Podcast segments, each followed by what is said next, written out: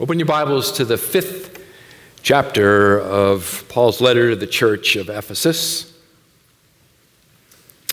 Ephesians chapter 5. Locate yourself in the text somewhere around verse 23.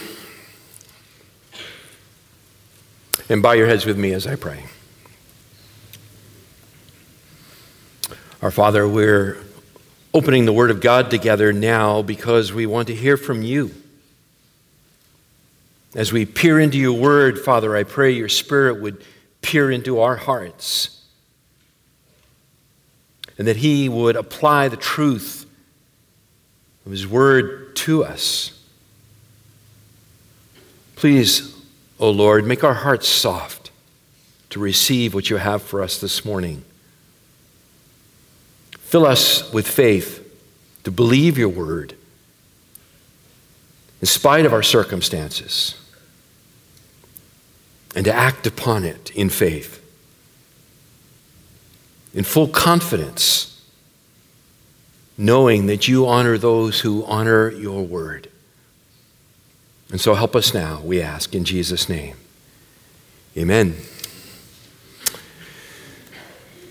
Well, beloved, just to kind of review and get ourselves thinking a little bit in the topic that'll be before us this morning, let your eyes just go up a little bit to verse 18 of this fifth chapter. And it's been a few weeks since I've reminded you of this, and so it's appropriate to do so. And that is that all that we're talking about and have been talking about is an outgrowth and overflow of the spirit filled life.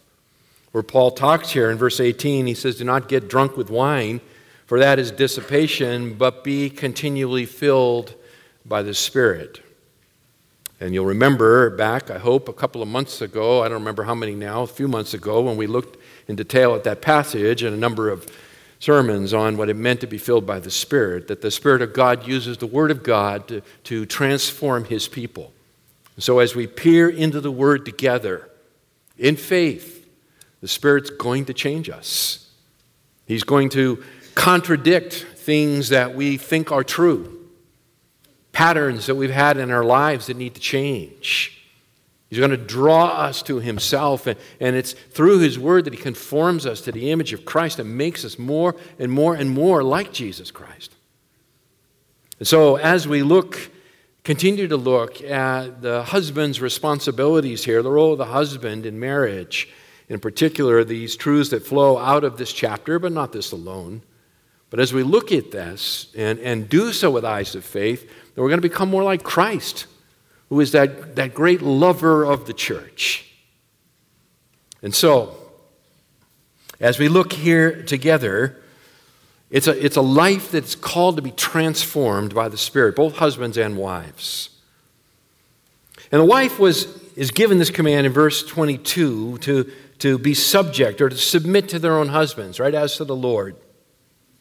And, and, that command is not subject to, it's not conditioned upon the, the husband fulfilling his command down in verse 25 to love his wife. We talked about that. The ladies, uh, uh, in your role as a wife, you, you are called to submit to your husbands, and, and he is your husband. But, husbands, we can make it a lot easier on our wives if we will love them as Christ loves his church. And there needs to be change in marriages. All of our marriages need to change. None of us have arrived. We've all got room to grow. We've all got but things that we need to work on. Places where we're not like Christ. And we need to grow like Christ. But but the change, gentlemen, has to begin with us. The change really begins with us. There is no secret that women buy and read more books than men. You can check any of the, the uh, online services that track the, the purchases of books, and women, by and far, buy and read way more books than men. It's also no secret that in the last 20 years or so that there has been a plethora of books written on marriage. So it doesn't take a rocket scientist to figure out who's buying those books. It doesn't take a rocket scientist. It is very, very obvious that women are the primary buyers and readers of marriage books. But no matter how many books they buy, no matter how many Bible studies they attend, the most reliable predictor of the state of a woman's marriage is her husband's engagement and pursuit of his role as the leader of his home. That is the best predictor. That's why the management of the home, which begins with the state of a man's marriage, is a non negotiable qualification for leadership among the people of God. The elders must be ones who manage their household well. And it begins with their marriages. We're looking here at biblical authority and submission, the role of a husband. 14 characteristics of a husband's authority. 14 characteristics of a husband's authority so that we might understand, appreciate, and exercise the authority that we have in a Christ honoring way in our homes and in our marriages. We began, men, by looking at the first characteristic, which was that a husband's authority is unavoidable. The husband's authority is unavoidable. Verse 23 here For the husband is the head of the wife as Christ also is the head of the church, he himself being the Savior of the body. The husband is the head of the wife. It's a statement of reality. Headship equating with authority. The husband's authority is an unavoidable reality, men. Secondly, and last week, we looked at the next characteristic, which was that a husband's authority is covenantal. The husband's authority is covenantal. And we noted last week that when a particular man assumes the responsibilities of the leadership authority over a particular woman, it is brought about by the exchange of vows. They exchange wedding vows with one another, pledging their love and their loyalty, their mutual respect and responsibilities to one another in the covenant of marriage. A man arrives at a position of authority over a particular woman via the covenant of marriage. The covenant of marriage. And that takes us to the third characteristic, which I want to look at with you this morning. The third characteristic a husband's authority is reflective. A husband's authority is reflective. Again, verse 23 For the husband is the head of the wife, as Christ also, as Christ also is the head of the church, he himself being the Savior of the body. Verse 25 Husbands, love your wives just as Christ also loved the church and gave himself up for her. Notice in both cases that Christ is the, is the comparative point, right? As Christ also, as Christ also. In other words, that the authority that we bear as husbands in marriage is a reflective authority. It's a reflection of Christ's authority. Now, we have established over these last couple of weeks that a husband has been designated by God with authority, and the authority is a stewardship. It's a considerable authority, to be sure but it's a stewardship authority, and it's an authority that relates to his wife and his home. What I want to do this morning is begin to look at the how we exercise that authority. How does a husband exercise that authority if it is to be done just as Christ does? In other words, Christ is the, the pattern, the image, and we are to be reflective of that. And to the extent that we reflect it well, then we love well. And to the extent that we don't reflect it well, then we don't love well. And we don't exercise our authority well. So, just to get our brains thinking here a little bit about this, how does Christ How does Christ exert his authority over the church? If we're to do it just as Christ, then how does Christ do it? What is the standard? Well, here's a few. Just some things to think about. Christ is not harsh with his church. Christ is not harsh with his church, just the opposite. He is gentle. He says in Matthew 11 and verse 29 Take my yoke upon you and learn from me, for I am gentle and humble in heart. Christ is not harsh with his church, he is gentle. Christ is not impatient with his church. Christ is not impatient with his church.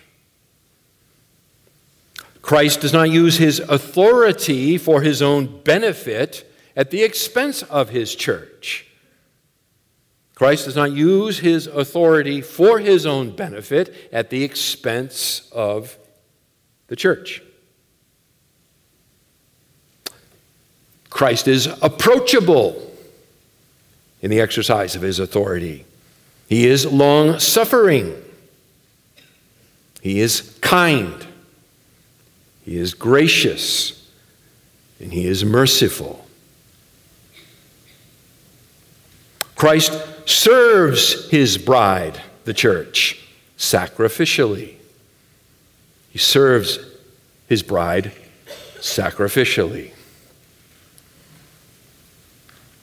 Christ seeks the best for his bride, and he loves her unconditionally.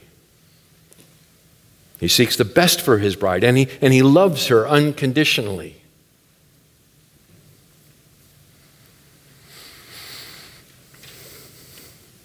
These are just a few, just a few of the ways that Christ exercises a loving authority over the church that, that we as husbands are, are called to reflect.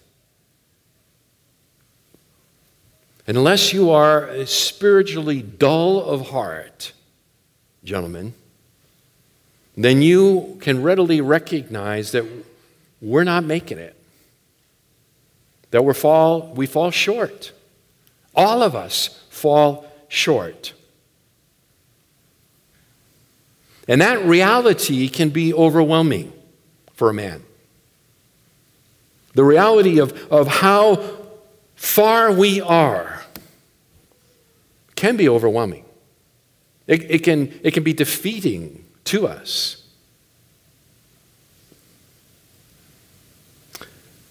And so this morning, I, I, as I was preparing this, I was thinking, ah, what I don't want to give is a bunch more law. The weight is heavy.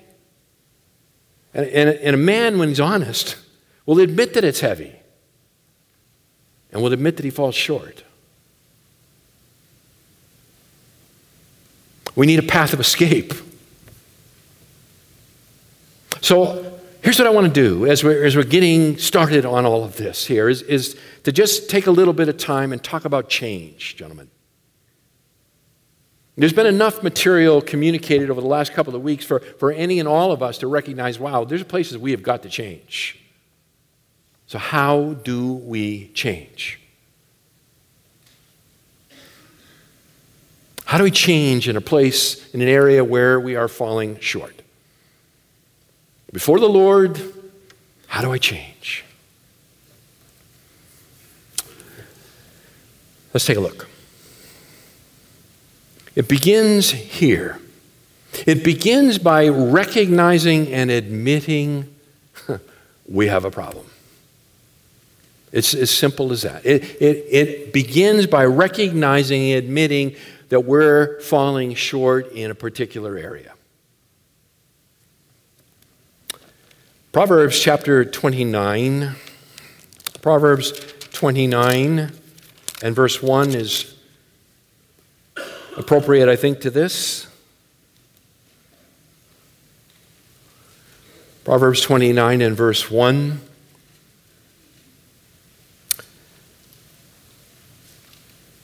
A man who hardens his neck after much reproof will suddenly be broken beyond remedy. In other words, to, to listen to sermon after sermon or message after message or to, or to read a book on marriage and to refuse to think about where and how we've got to change is a dangerous path to be on. It's to set ourselves in opposition to God. And so, the best thing to do, the path of life, gentlemen, ladies, in those areas where you know you need to change, so Christians, the path of life is to recognize and admit there is a, there is a problem here and, the, and something has to be done. We can't just keep ignoring it, pushing it away. We must ask God for help. We must ask God for help. I'm reminded of the the tax collector in Luke chapter 18 and verse 13, who is standing there at a distance beating his breast, right? And he says, God be merciful to me, the sinner. It's to call out to God, it's to recognize that and believe that God can and will help us if we will but call out to Him. We need to call out to God, ask Him for help. Third, and this is probably one of the more difficult, is that we need to identify and analyze the motives behind our actions or inactions. It's not just enough to recognize the problem. We need to recognize what is the motive that is driving this problem. Why is it we do what we do or don't do what we know we should do? Why? This is where a trusted Christian brother or, or sister, ladies, can, can sometimes be helpful. As iron sharpens iron, right? So one man sharpens another, Proverbs 27 and 17. Just to identify, to, to ask someone to ask you the hard questions. To identify and analyze the motive. Why do we do what we do? Why don't we do what we know we should do? What is it we want? What is it we're trying to avoid?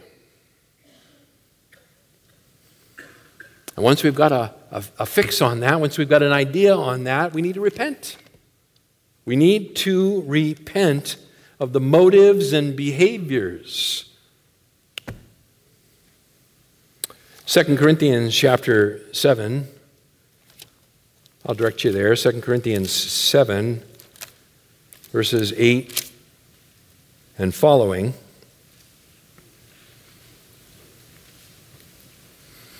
Paul's writing here to the church at Corinth, to whom he had written a very, very difficult letter, a rebuking letter. And it tore him out to write, tore him up to write that letter. He didn't, he didn't enjoy that in any way. But, but God used the letter to bring about repentance in that church. And in Paul's rejoicing in that, and in the process of doing that, he identifies something I think that is very important for us, very instructive for us in terms of change. And he says, verse 8, For though I caused you sorrow by my letter, I do not regret it, though I did regret it. In other words, I, I, I did not want to send this. For I see that the letter caused you sorrow, though only for a while.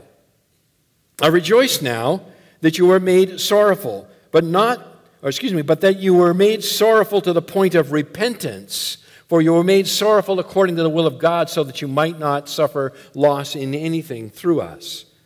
For the sorrow that is according to the will of God produces a repentance without regret, leading to salvation, but the sorrow of the world produces death. What's the point? Here's the point. We can be really sorrowful for the pain we have caused ourselves by falling down as a husband, by, by, by our failures as a husband. We, we can look on our home and see the pain that it has brought. But that kind of sorrow will not produce lasting change. The kind of sorrow that produces lasting change is the kind of sorrow that understands that we have sinned first and foremost against God. And then, yes, our sin has spilled over onto others, our wives and our children, and, and even ourselves and others.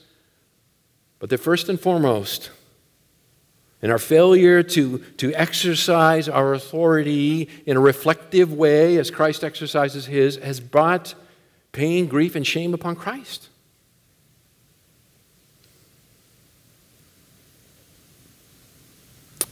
We then need to confess that reality. We need to confess to God, and then we need to confess to our wives and to our children, and to seek their forgiveness. To seek their forgiveness. Not, will you forgive me? I've not been the kind of husband I should be. No, we need to be specific. Will you forgive me in these, in these areas? Because this is how I have failed.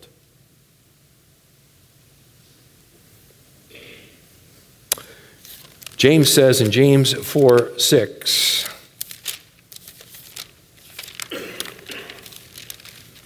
that God is opposed to the proud, but he gives grace to the humble. In other words, guys, when we humble our heart and confess to God, to our wives, to our children, and to perhaps others, as need be, that is the channel from which the grace of God flows to us. It opens up the grace of God to flow to us. And as that grace of God flows to us, we can begin to replace those sinful behaviors with godly ones. Right? Remember Ephesians chapter 4. Ephesians chapter 4. Where Paul, writing there to the, to the Gentiles who have come to faith in Christ, in verse 22, he says that in reference to your former manner of life, you lay aside the old self, which is being corrupted in accordance with the lusts of deceit, and that you be renewed in the spirit of your mind, that you put on the new self, which in the likeness of God is being created in righteousness, in holiness of the truth.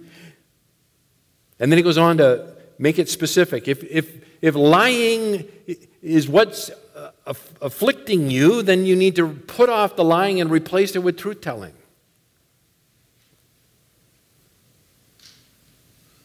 We can't just stop something, we need to replace it with something else. We need to replace our lack of biblical leadership and authority with biblical leadership and authority.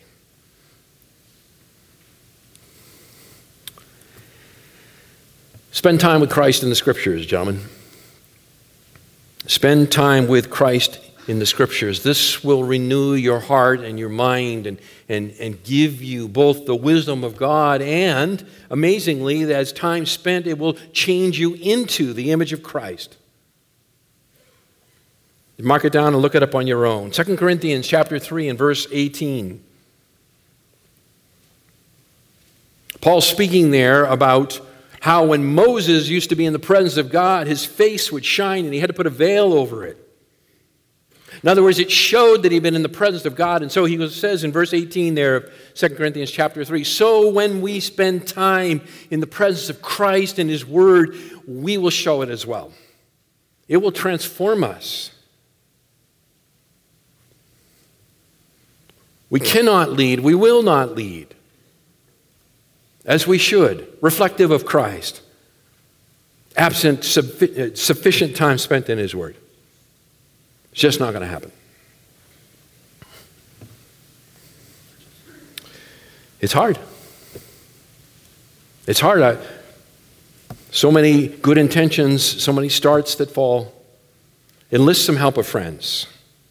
Enlist the prayer support of friends. Pull together, gentlemen, a guy or two that know you well and, and that will pray with you on these matters. Right? James 5.16, the, the, the, uh, the effectual prayer of a righteous man accomplishes much. Get some guys to pray for you as you work through these things. Engage in Christian worship and fellowship.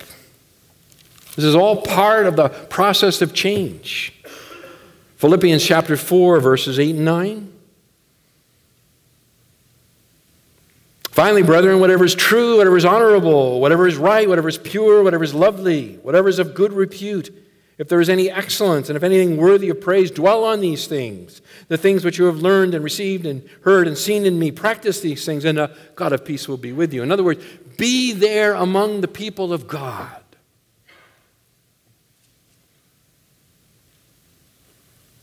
Don't miss the fellowship of God's people.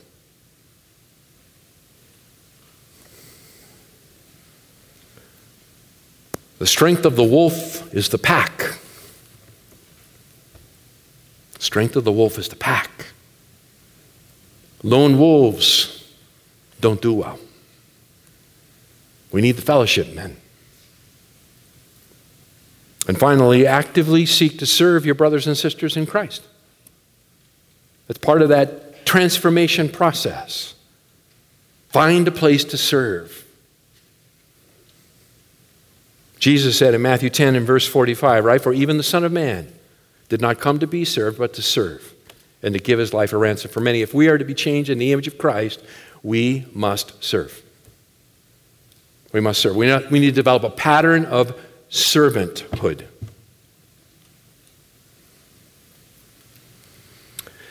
Is all part of what it means for a husband's authority to be reflective.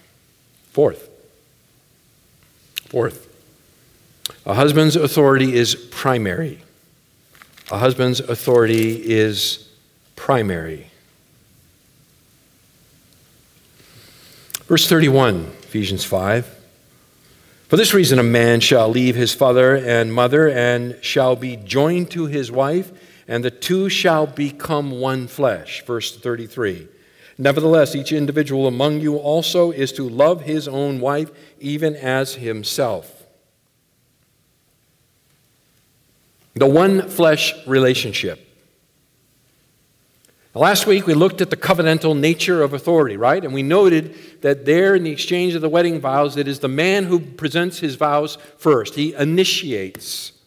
And the woman's vows are in response to the man's vows. And we recognize that implicit in that covenantal relationship is that the husband bears ultimate responsibility for the state of his marriage. He is the one called by God to initiate the relationship. And the wife is called to respond to his initiation. That makes his role in the relationship primary. Primary. In other words, there would be no marriage if the man fails to initiate. It would be horrible. Can you imagine? Everybody's sitting here. Bride comes down the aisle. You get to the place of the vows, and the man won't say a word. No marriage. There'll be no marriage. The reality of the man's initiation and the wife's response to that initiation, I think, is illustrated in the process of conception and birth. In other words, this truth is woven into the human condition. The man gives, the woman receives. And then the woman gives back, as it were, through the birth of the child. That's exactly the way Paul talks about it in 1 Corinthians 11 11 through 12. The man initiates, the woman responds. There's a partnership here, to be sure. And it's a partnership of equality in their humanity. In other words, both of them are, are equally um, part of the, the, the, the command to be fruitful and multiply, right? There's essential parts of it. There's an equality there in it, but at the same time, there's an inequality of roles. It illustrates the reality of marriage. In marriage, in the covenant of marriage, they become one flesh. We share a common outcome.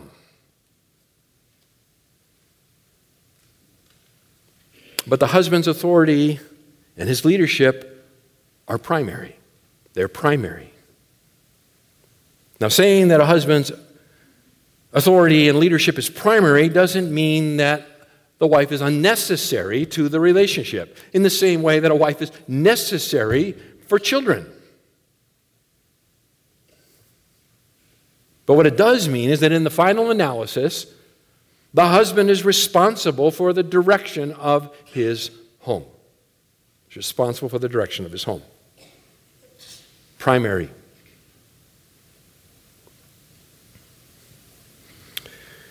Now, men, and particularly those unmarried men here, do not become smug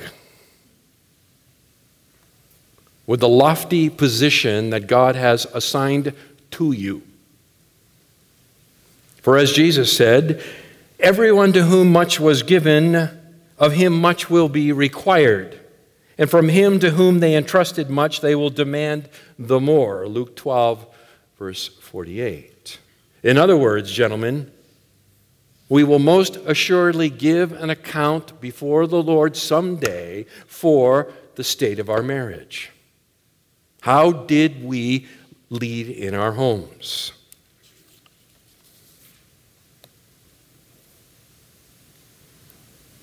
All right, let's take a look at an illustration here of the primacy of the husband's authority. How does that work out in a one flesh relationship? So let me paint you a scenario and, and, and kind of work through with you how to make a decision.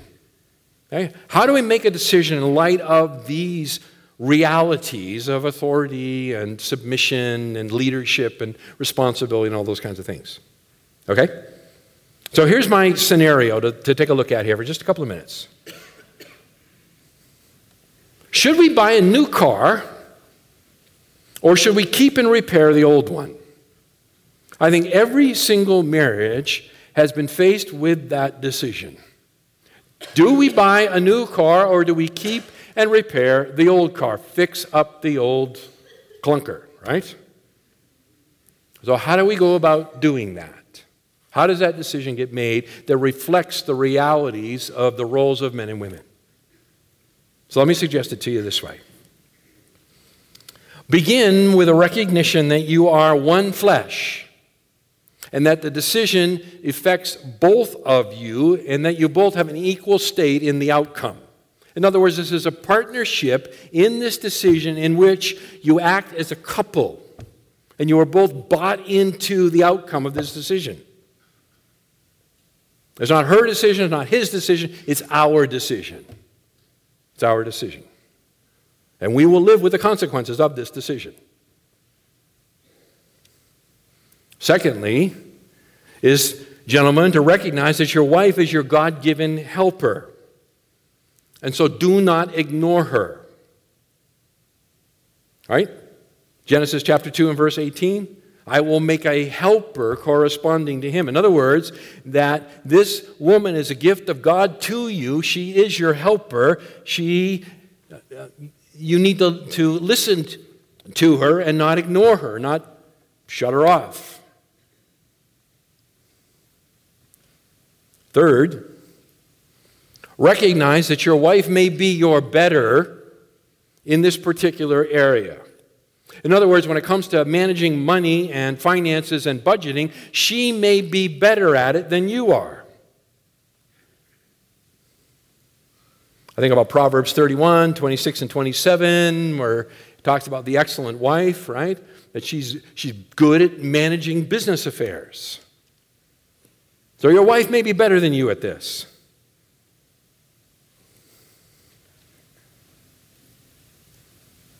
Observation here, by the way. Just when it comes to debt accumulation, I just kind of throw this in. Women tend to accumulate debt in small increments. Men tend to indebt their homes in large slugs, like big screen TVs. Right? So a man will fight his wife over a $15 purchase and think nothing of a $1,000 purchase because we need it. So just recognize that you probably, if you find yourself, you can identify with this, you probably need some balance here, gentlemen. Okay? So, your wife may be your better. in this area. And since she is your helper, don't ignore her. Fourth, your wife loves you. Your wife loves you. Repeat that. My wife loves me. She loves me and she is committed to me. She is not my adversary. She is not the, the, the wall that I need to climb over or get around or knock down in order to get to what I really want to do. Okay? She loves you and she is committed to you.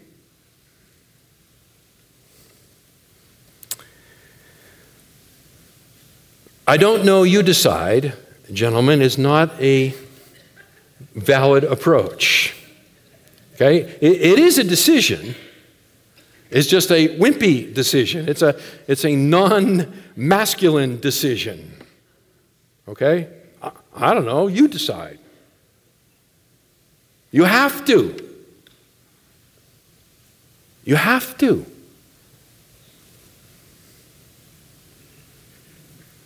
Okay? So you've gone through the process, you've done whatever calculations you do in this process here, and you've prayed about it, and you've talked about it, and you've got counsel on it, whatever, whatever the process that you employ in, the, in making this decision or any other decision, and you arrive at an impasse. In other words, that you wanted, you have think one thing is the right thing to do, and she thinks another thing is the right thing to do. Then what do you do?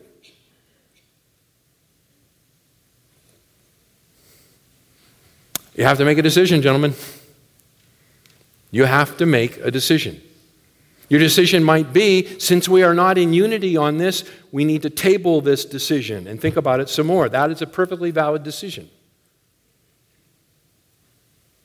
Or you may decide that we're going to move forward and get a new car or fix up the old car or get rid of the car and Uber around town.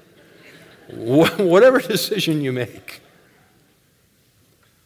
But ultimately, you have to make the decision. You have to make it.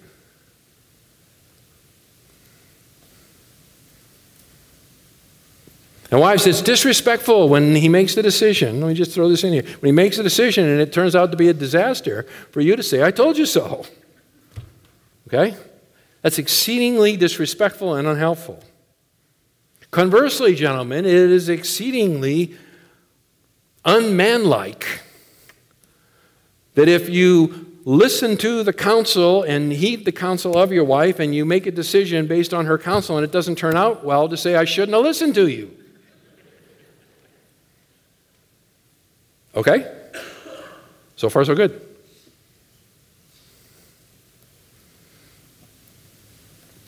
Your husband's authority is the primary authority. The buck stops there, gentlemen. The buck stops there. But do not disregard this good gift of God.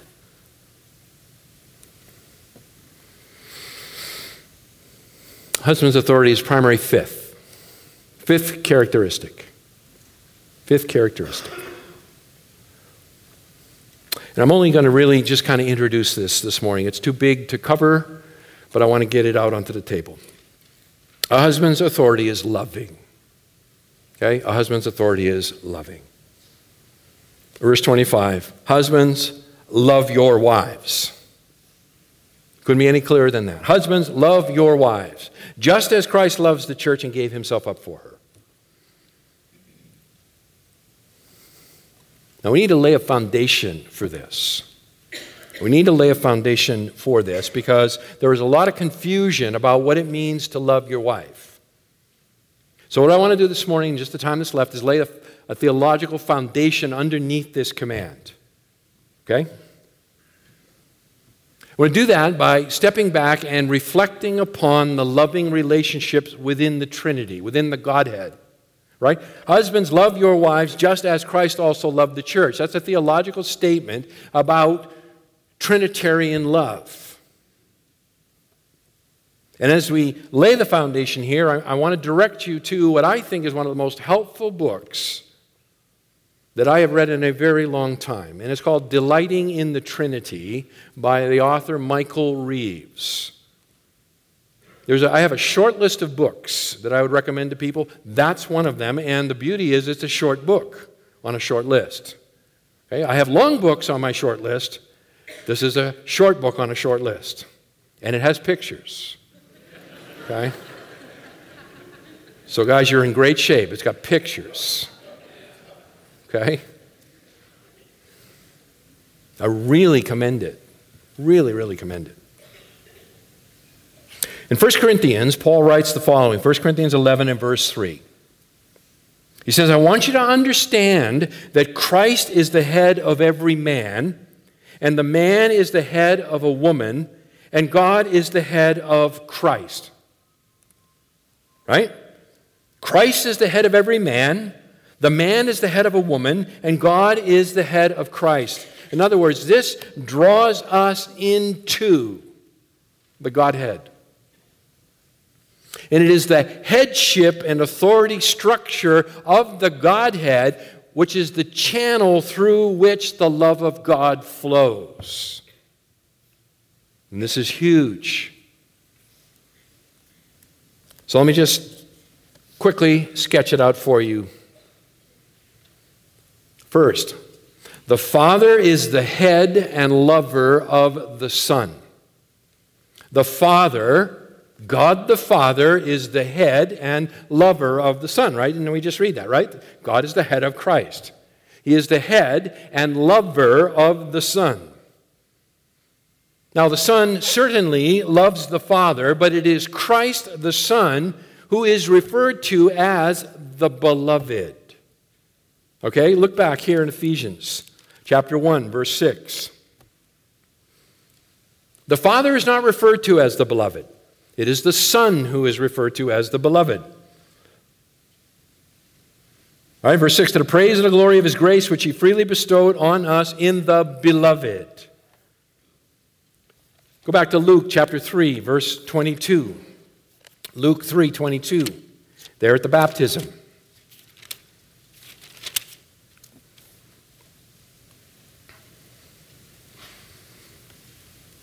Verse 22, Luke 3. And the Holy Spirit descended upon him, that is the Son, Christ, in bodily form like a dove, and a, like a dove, and a voice came out of heaven You are my beloved Son. In you I am well pleased. Okay? The Father is the head and lover of the Son. The Son is the beloved. In other words, the Father is the initiator, the Son is the responder. Okay, that's the key point. The Father is the initiator, the Son is the responder.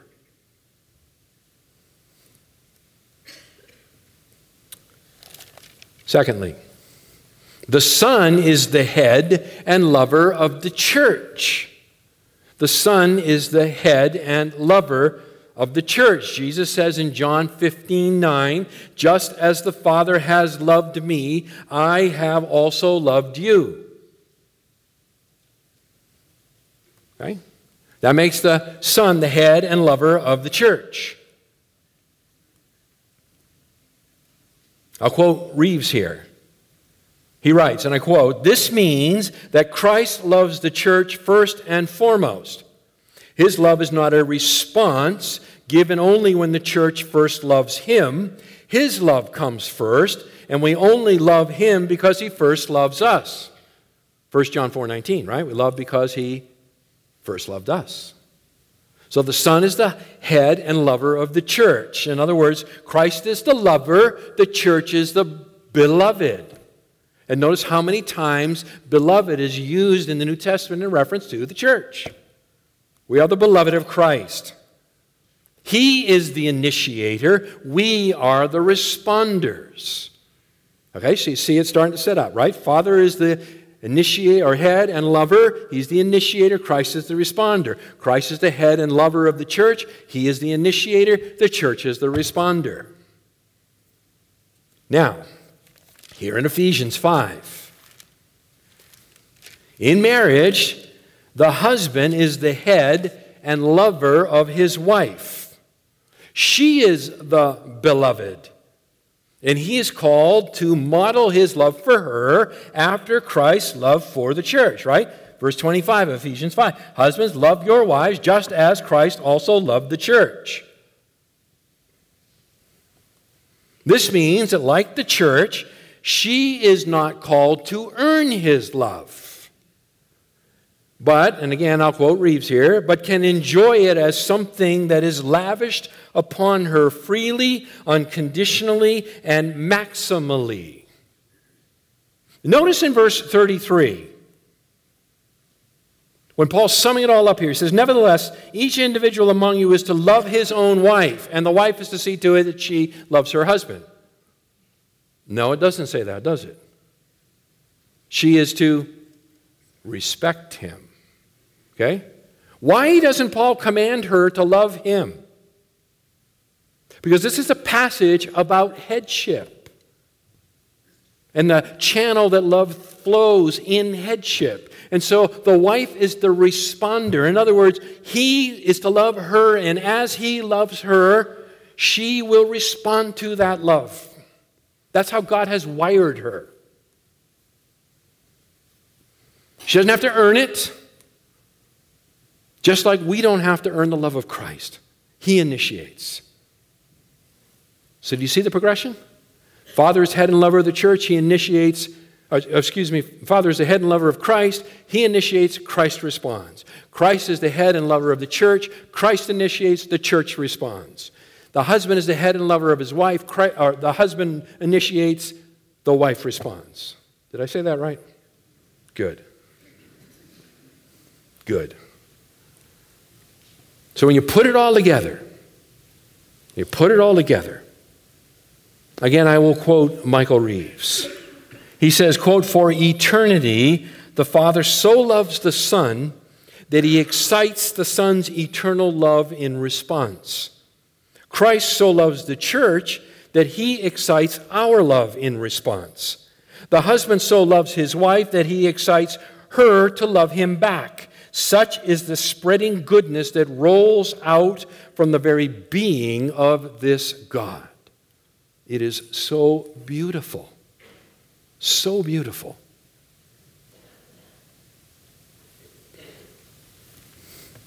Gentlemen, we have the pattern. We have the pattern. It is God Himself. It is God Himself. This is the theological basis. This is the template from which the command here in verse 25 to love your wives springs. Next week, I want to come back to this statement to love your wife with this pre understanding, this theological foundation underneath it. And I want to talk about the practical love, gentlemen, of a woman. How to love your wife. And I will be practical, I promise you. But I bet I will shock you. And I think I'll shock your wives too because it may not be exactly how they think they want to be loved. Okay, a little heads up. Little heads up. Let's pray.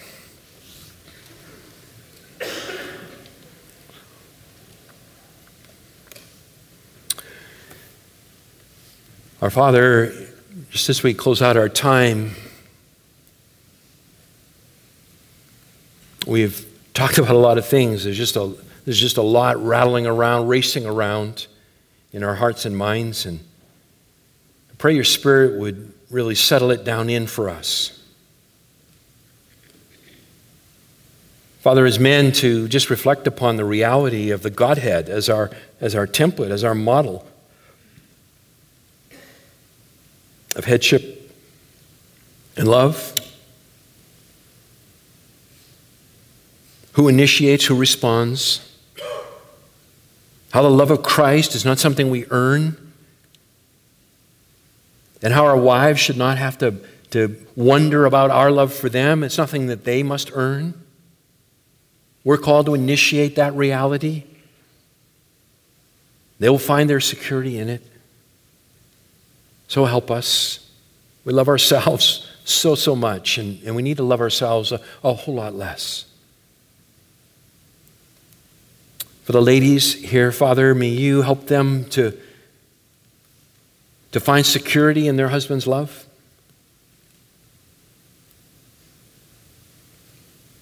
For the young people, Father, who are not married or perhaps are coming of age to think about it, or maybe they're just really young and it's a long way off, but there's just some important stuff here. Help us, Father, to hear and heed your word. For the glory of Christ, in whose name we pray. Amen. All right, beloved, we're, sometimes I feel like I'm running a 100 yard dash in the beach sand, but uh, we are making forward progress, and at least in my mind, it all ties together, okay? So, so come on back next week, and we're going to continue to explore this topic, all right? God bless you.